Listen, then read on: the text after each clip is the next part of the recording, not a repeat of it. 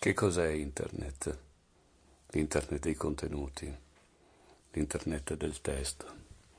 È quella che Hegel chiamava la notte in cui tutte le vacche sono nere. Se oggi un Dante Alighieri mettesse su Internet la Divina Commedia oppure un, eh, che so,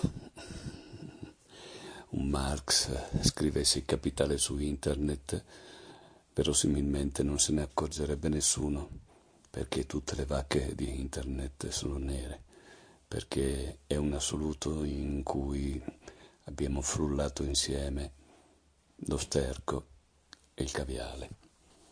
Ma a questo punto dobbiamo buttare via il bambino con l'acqua sporca oppure cominciare a ragionare su un modo di essere umani e di avere una cultura di tipo diverso.